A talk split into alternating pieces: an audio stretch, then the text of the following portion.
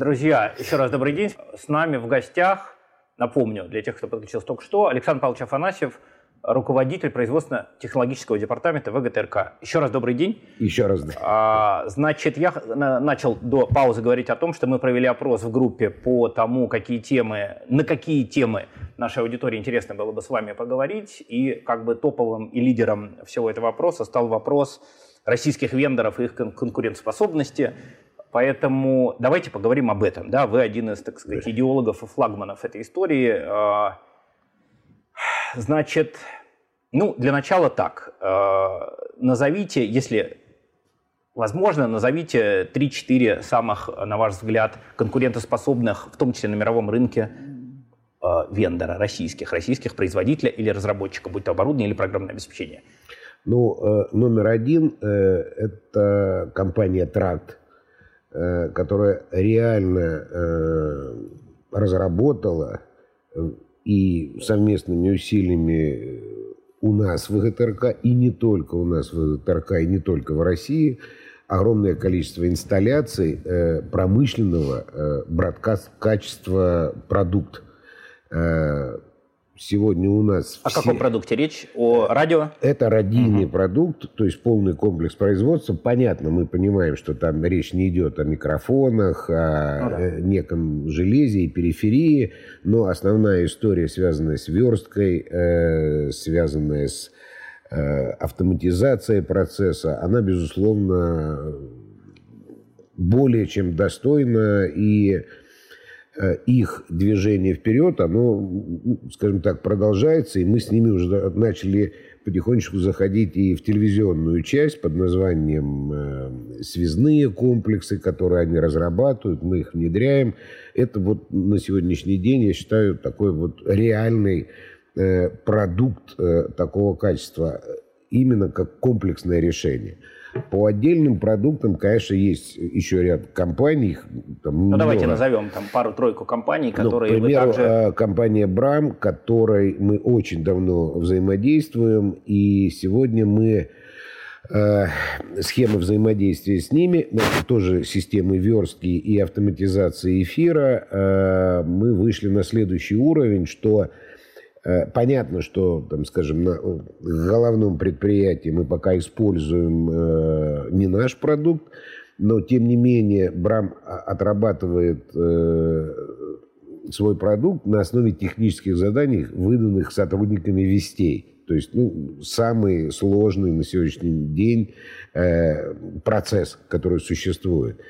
И... Последний шаг, который нам осталось сделать, это вопрос масштабируемости. Мы тоже внедрили эти системы как в регионах, так и в главном предприятии. И сейчас выходим на историю, при которой бы мы могли э, поставить продукт, который бы обеспечивал работу таких крупных производств новостей, как «Вести».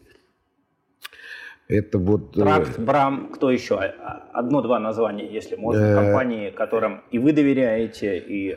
Но, соответственно, в области передачи данных, и с ними мы тоже произвели ряд инсталляций. Я говорю про те компании, которые реально опробованы ну, э, и да. внедрены в вэ гэ тэ эр ка. Об этом был вопрос. Именно в вэ гэ тэ эр ка, кто... я говорю, э, это системный дом и системы... кодирование, декодирование и передача этих сигналов. И мы выстраиваем сейчас определенную сеть производственную на основе их продукта. Он также как бы более чем достоин. Еще раз, это рюкзачки или это, это наоборот не только рэковые... рюкзачки, это рэковые устройства, системы кодирования, декодирования. И сегодня мы упаковали сорок три города. И, соответственно, не только... скажем, доставляем сигнал, ну и соответствующим образом пытаемся выстроить систему производства, разнесенного производства. То есть это очень перспективная история, о ней много говорят, но мы ее уже реально внедряем. Плюсы российских вендоров мне понятны, да, и там в том же интервью на Натexpo тэ вэ, э, во время выставки Натexpo вы говорили тоже, что, понятно, э, одно из главных преимуществ – это язык, так сказать, общий, да, там техподдержка и так далее.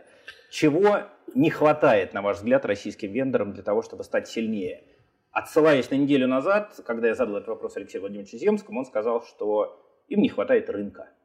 Ну, то есть, имея в виду, что как бы Россия слишком маленький для них рынок для того, чтобы, так сказать, выйти на какие-то действительно там э, более серийные массовые продукты. Что вы думаете на этот счет? Чего не хватает российским ведрам вам с позиции заказчика? В первую очередь, э, им не хватает э, определенного доверия со стороны заказчиков. Э, это, к сожалению, тенденция...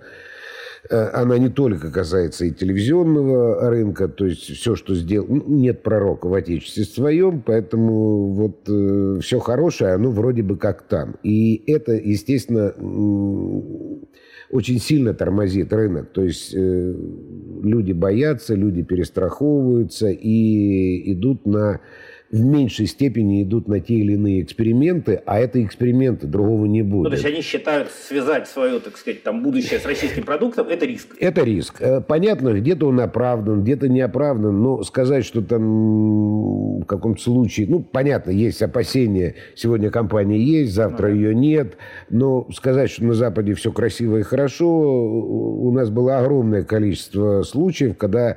такие же западные компании легко пропадали. Я понимаю, что Sony, наверное, вряд ли пропадет, но тем не менее э, и, и, и те рынки, которые сегодня вот потихоньку, те отрасли и те сегменты, которые развиваются, им надо доверять. Это, это основа. Ну да. Позвольте, я э, нашим гостям представлю партнеров наших по проекту. Это компания «Перспектива» и компания Carrot Broadcast, разработчик той самой виртуальной студии. Если режиссер сможет, покажите, пожалуйста, как выглядит наша виртуальная студия, в которой мы сейчас заседаем с Александром Павловичем Афанасьевым. Компания Carrot, российские ребята, к вопросу о российских вендорах, да, российские ребята, которые разработали достойный, надеюсь, мирового уровня продукт и уже ездили с ним на выставку ай би си в том году. Окей, ВГТРК нет.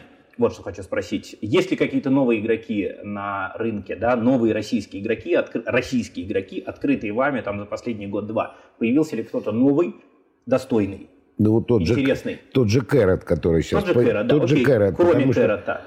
Э, хороший вопрос. Какие-то новые имена? Ну, мы пока пытаемся...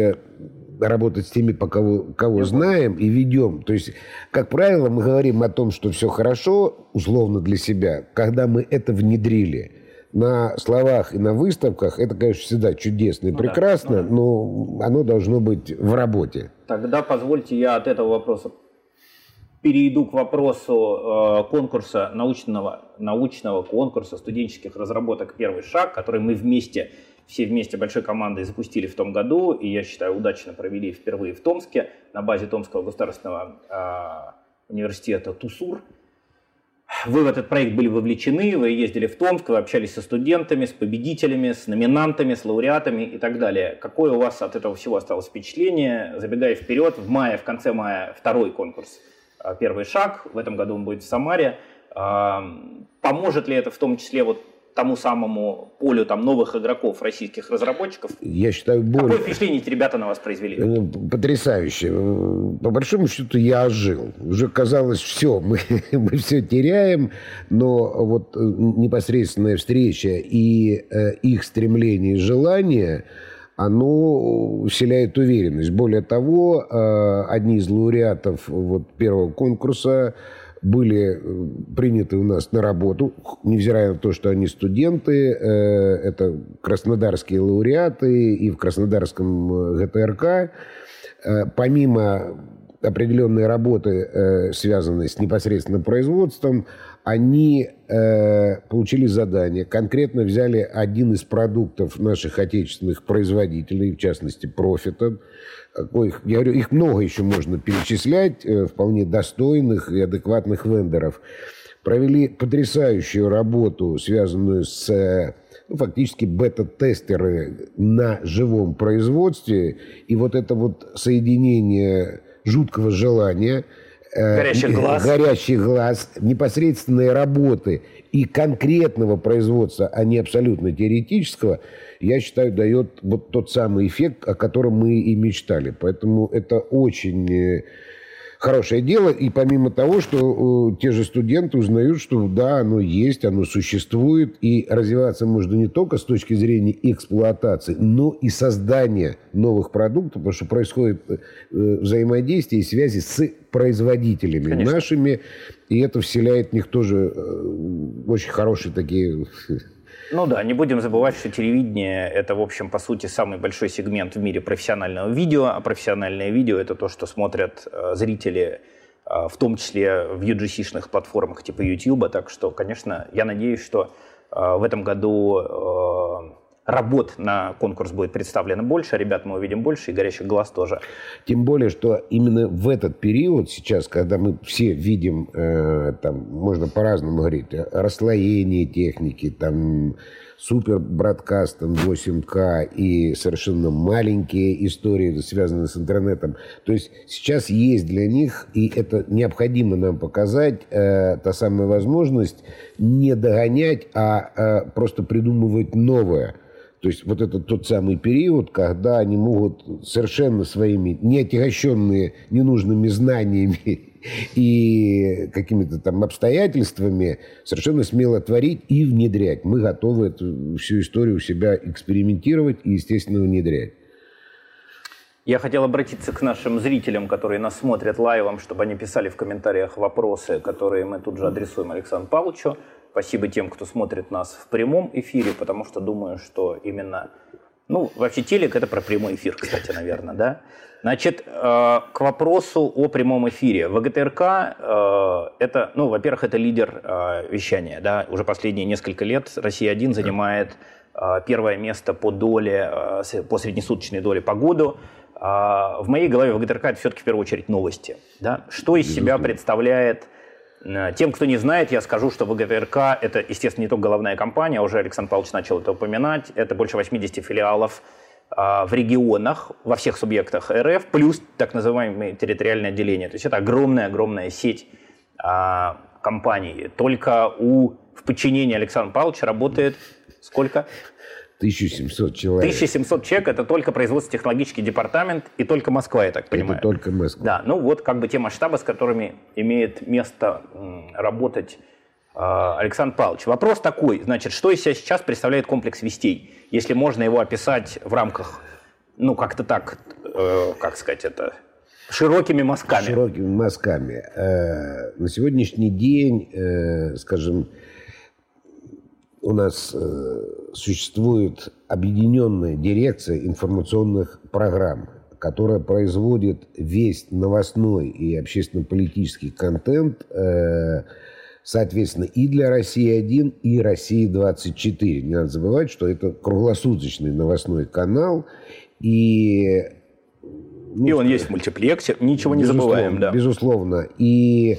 Ну, для того, чтобы вот просто описать широкими мазками, э, одновременно у нас трудится около пятьсот э, рабочих мест, э, журналистов, ньюсрум, редакторов и ньюсрум, которые э, вот сейчас мы заканчиваем э, внедрение. Вести уже у нас перешли, вестевая часть, сейчас переходит и РИК на объединенную систему верстки, производства и выдачи в эфир всего новостного контента, учитывая все... инжесты, приходящие информагентства, все там, съемки тэ жэ ка у нас только у, вот, в, в этой объединенной дирекции используется порядка восемьдесят камер тэ жэ ка ежедневно. То есть и это вот объем, который непосредственно э, творцы получают сами. восемьдесят помимо... камер тэ жэ ка это монобренд или это... такой зоопарк нет, исторически сложившийся. Нет, понятно, что там за основу взяты одни камеры, но тем не менее мы имеем специализированных камер, маленьких, чуть угу. больше, естественно, еще дополнительное количество. Это вот восемьдесят штатных камер. Окей. И плюс небольшое количество уже специализированных и маленьких камер. Ну, любых, назовем так.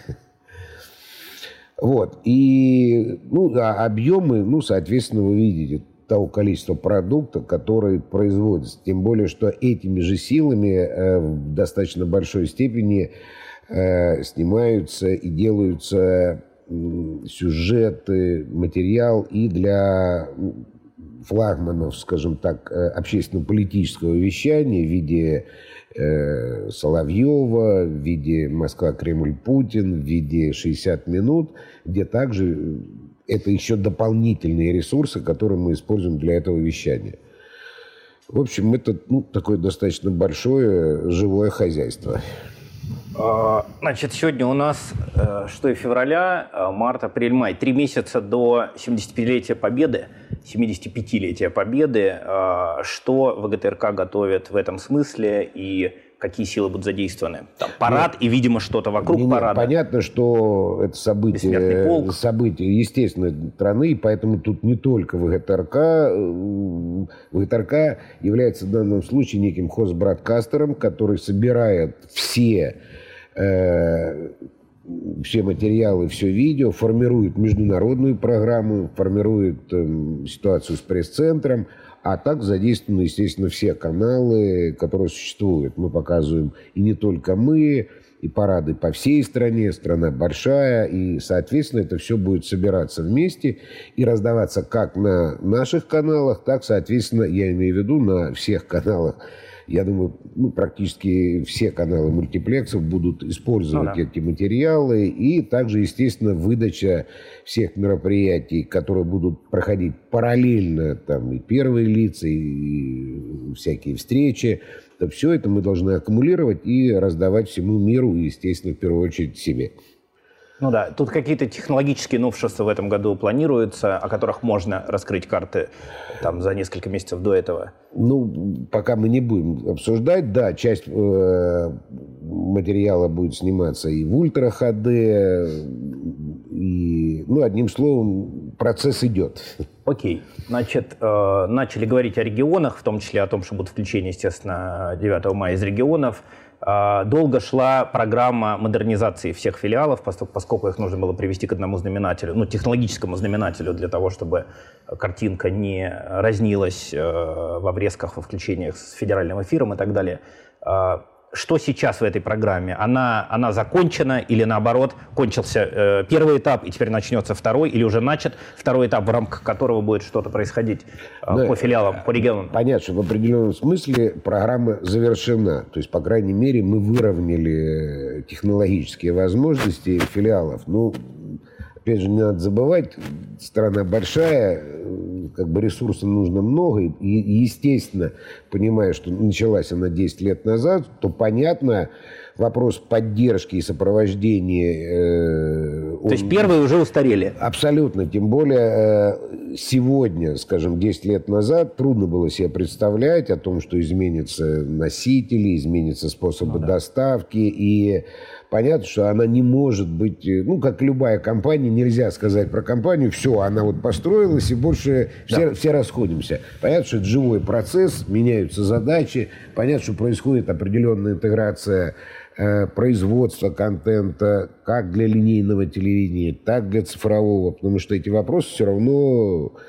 Ну, это задача сегодняшнего дня и ну, некой перспективы вперед. То есть, еще раз повторюсь, формально мы завершили эту программу. По крайней мере, зритель картинку видит теперь э, в каких-то случаях и, скажем так, э, регионы упакованы даже более современной техникой. Чем федеральная. Чем... Э, штаб-квартира. Э, ну, потому что очень, ну, понятно, очень большая... Потому что они модернизировались позже, чем позже, Москва. Позже, чем Москва, да. Понятно. Это как бы такой естественный процесс. Тут, к сожалению... Придется все время этим заниматься. Тут... Я, извиняюсь, я отвлекаюсь в телефон, да. пытаюсь смотреть, нет ли вопросов со стороны угу. э, зрителей. Пока нет, но, наверное, э, хотелось бы задать вопрос, который задал как раз директор компании «Тракт» Константин Шамильевич Провоторхов. Он задал его еще неделю назад Земскому, но вопрос касался как бы... и эн тэ вэ, и ВГТРК, поэтому я позволю себе его процитировать. Значит, в развитии темы импортозамещения. Какова, на ваш взгляд, вероятность и оценка возможности создания на базе ВГТРК структуры, отвечающей за перспективное развитие и внедрение технических решений с финансовой поддержкой профильных министерств и организаций? Ну или некая опытно-экспериментальная база? Или, может быть, она уже есть на самом деле? Ну, в каком-то виде. Там, скажем, не формализована, она и существует. То есть... Э... Потому что, ну, скажем так, ВГТРК, э, там, не исходя там, из санкций или да. еще каких-то процессов, вела эту работу, И, соответственно, по сути, является некой экспериментальной базой, потому что, во-первых, у нас есть где экспериментировать. Есть огромное количество подразделений, особенно включая ГТРК, которые смелей, скажем так. И понятно, что степень риска там, она значительно меньше, и поэтому здесь происходит совершенно адекватная вот, попытки экспериментировать. Поэтому де-факто ВГТРК и является той самой, скажем, экспериментальной ну, да. базой, причем не только в технике, ровно так, как и в кадрах. То причем, есть... ну, в основном региональной, правильно? Все-таки на базе филиалов, потому что там чуть попроще технологические ну, процессы, workflow, да, так называемые. Да, да, да, и понятно, что там ну, не, не идет там, двадцать четыре на семь да. вещание, поэтому можно подготовиться, можно проверить, можно проэкспериментировать. Да. Но при этом определенные элементы после этой части мы начинаем внедрять и уже, скажем так, в федеральной части. Ну, та же культура у нас целиком упакована там, той же новостной версткой, исключительно отечественной. Ну да. Такой вопрос. Если встанет вопрос, ну, например, сейчас пишется концепция развития телерадиовещания на, до двадцать пятого года. Если встанет вопрос, предположим, в следующем году запустить эйч ди-мультиплекс, насколько ВГТРК... и основные каналы холдинга готовы к этому? Не, мы готовы. Мы передали РТРСу сигналы ха дэ-шные, поскольку наше внутреннее все производство, естественно, эйч ди-овое.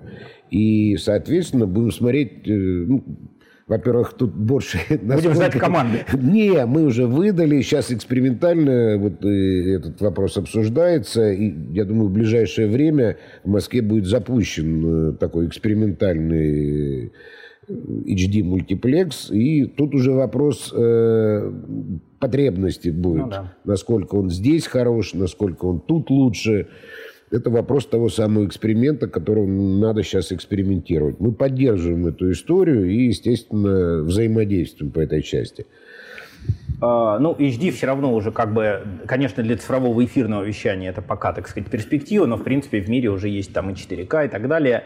Что из технологических трендов, которые э, мы видим на западных крупнейших выставках, пять джи, четыре ка, искусственный интеллект, э, большие данные, удаленное производство, э, еще что-то, что из этого, на эйч ди ар, что из этого, на ваш взгляд, э, оно как-то ближе к российским реалиям?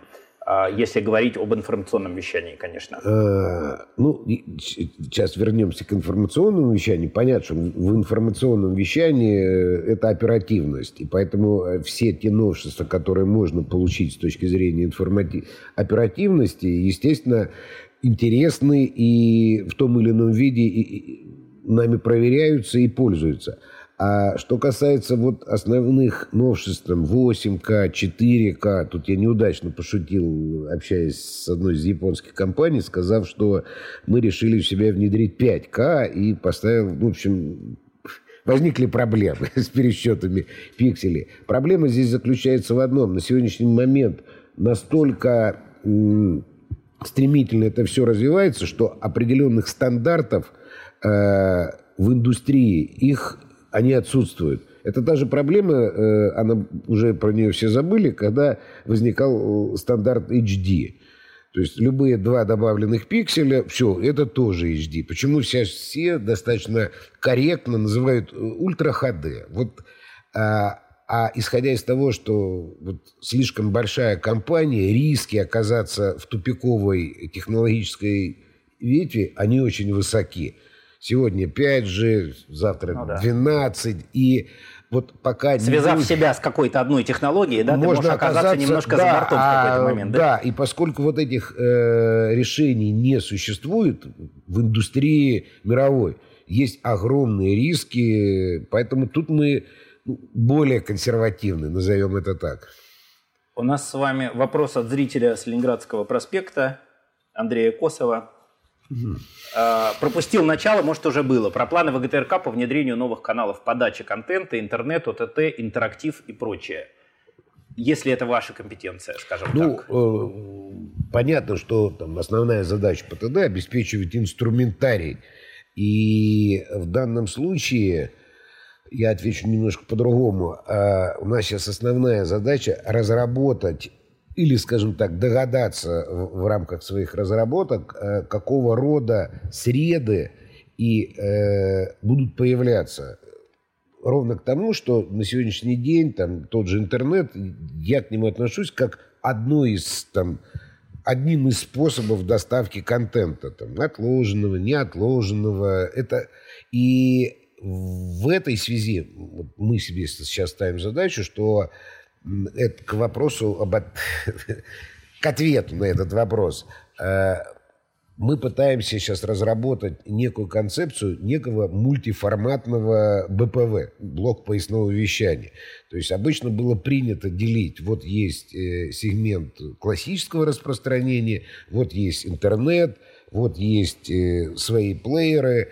Э, вот основная идея с тем, чтобы быть готовым. Вот сегодня о тэ тэ хорошо, а завтра его не будет.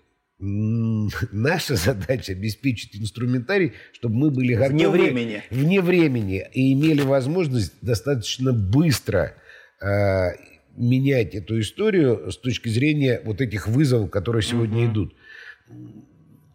Потому что... Ну да, что, никто не знает, что будет через пять лет, э, однозначно. Ну, это вот, э, не помню автора, который анализировал все фантастические э, значит, э, романы, начиная с Жюль Верна и раньше.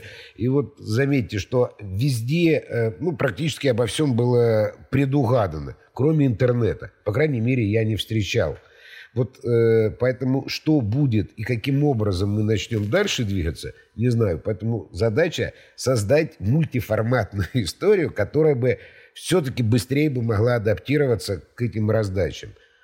Рынок, ну, понятно, да. что рынок сейчас меняется. Это меняется, все доставка, и... да. То есть наша задача делать нормальный контент и быть гибким в быть плане гибким. Его доставки. Понятно, использовать все среды конечно, для того, чтобы понятно, находиться что и зрителя. Контент будет меняться. Ну, та же самая история. Было кино, появилось да. телевидение, и появился телевизионный продукт, вовсе не отменяя киношную историю. Аналогичная история будет, наверное, развиваться и дальше.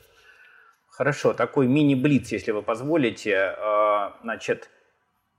Содержание контента или его качество? Качество картинки, я имею в виду. Э, опять же, вопрос задачи. Если э, необходимо быстро, э, оперативно, ну, с точки зрения новостей, то, понятно, на первую... Содержание.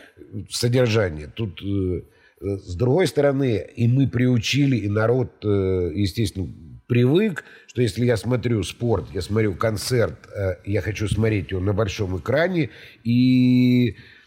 абсолютно в качественном виде. Ну, Мне да. не важно способ доставки. Если он морозится, то вот пока я его не буду смотреть, скажем так, в интернете. Это вопрос контента и задач, которая стоит. Поэтому системы должны быть довольно ну, сбалансированы в этом части. А кем бы вы стали, если бы не попали на телек? Вопрос такой. Ну, как бы типа философский. Ну да, во-первых, я бы мог... А я, я, уже, я уже кем-то и был, и, наверное, я бы там и оставался. Я занимался наукой, ну вот, к сожалению, перестройка не позволила. Хотя периодически, для того, чтобы не ощущать себя, я пытаюсь разобраться там в теории струн, еще чего-то. Мы конкурс научно-технических разработок придумали в том числе, чтобы, так сказать... двигаться. В том числе, чтобы некую компенсаторику сделать да. для тех, кто не может в силу занятости заниматься долго наукой. А, хорошо. Значит, что еще? Как, по-вашему, будет выглядеть новостное производство через пять лет? Ну, только что вроде мы решили, что, конечно, предвидеть сложно, но хорошо, некое идеальное, как, как вы это видите. Особенно, Нет. может быть, применимо к вэ гэ тэ эр ка все-таки, да, с учетом филиальной сети. Как это может выглядеть? Не, во-первых... Где девяносто компаний в холдинге. Не-не, понятно, что... Э... вне зависимости там, от технологий, которые будут происходить, в любом случае они должны обеспечить более быструю доставку материалов э, с мест съемок, э, более оперативный обмен э, контентом между филиалами и как ну, не, некий уже апогей, э, что вне зависимости от нахождения этого контента в регионе или э, в каком регионе, этот контент может сразу выходить в эфир. И более того, он еще и может э, обрабатываться. То есть монтировать в Москве контент, который находится в Новосибирске. Ну, то есть фактически абсолютно независимые рабочие места, где с любого рабочего места можно открыть там... Да, да. А знаю, для ВГТРК любой, понятно, любой что, там, скажем, говорить о неком там облачном, э, индустриальном облаке, в котором бы все размещались, этот вопрос обсуждается, между прочим, то использовать на сегодняшний день филиалы для этой части, ну, что называется, сам Бог велел. В этом году сорок лет Олимпиаде восемьдесят, которая, в общем, была знаковой по многим параметрам, в том числе э, по тому, что она вызвала тогда всплеск, скажем так, э, ну, собственного производства, да, назовем это технологического, и, по сути, была сделана полностью на российском оборудовании. Что-то на эту тему есть какие-то мысли? Мы обсуждаем а, этот и, вопрос. И вспоминая ваше прошлое, что вы все-таки до производства технологического департамента работали на канале «Спорт», на канале «Россия-два», который занимался... лайвами и, и съел не одну собаку на Нет, мы спорте. Постараемся, э, и сейчас обсуждается вопрос, каким образом... Э, а, на, это, это тот самый случай, э, которым можно и нужно гордиться. Поэтому, естественно, мы обсуждаем этот вопрос, и люди, которые делали Олимпиаду, они трудятся в ВГТРК, они много что да. знают. И, кстати, и... в этом году Зворыкина получила Марина да. Сальман, Марина Абрамовна. Да, вот это это один из пионеров этого дела. Вопросов здесь от зрителей я больше не вижу. Пусть они уже смотрят тогда это все в записи. Mm-hmm. Все, большое спасибо. Привет. У эйч би би ти ви есть какие-то перспективы, на ваш взгляд, долгосрочные перспективы? ВГТРК сейчас, насколько я понимаю, не использует эту технологию пока. Сейчас мы все в процессе обсуждения, потому что, ну, будем говорить, что первыми шагами там в области э, ну, какой-то формализации, упорядочения истории, связанной с цифровой средой, да, вот сейчас там создаются, создана витрина, мир, то есть эти вопросы обсуждаются. Каким образом и будет ли это все востребовано, назовем так, зрителям? Вот он, зритель, ответит ну, да. на эту историю. Зритель голосует. Отлично, мы попробовали сегодня уложиться в какой-то более компактный по времени формат, э, получасовой. Надеюсь, получилось, если нет, сори. Значит, да. это был Натexpo ТВ. У меня в гостях был э, Александр Павлович Афанасьев, руководитель производства технологического департамента ВГТРК, самого крупного медиахолдинга России. Э, и мы говорили, собственно, о том, чего беспокоит вас, потому что вы выбирали эти вопросы. Спасибо огромное. Партнерами по проекту моими здесь являются эн пэ о «Перспектива» и компания Carrot Broadcast, в чьей прекрасной виртуальной студии мы это все дело снимаем в Останкино. Спасибо огромное. Увидимся через неделю. Спасибо.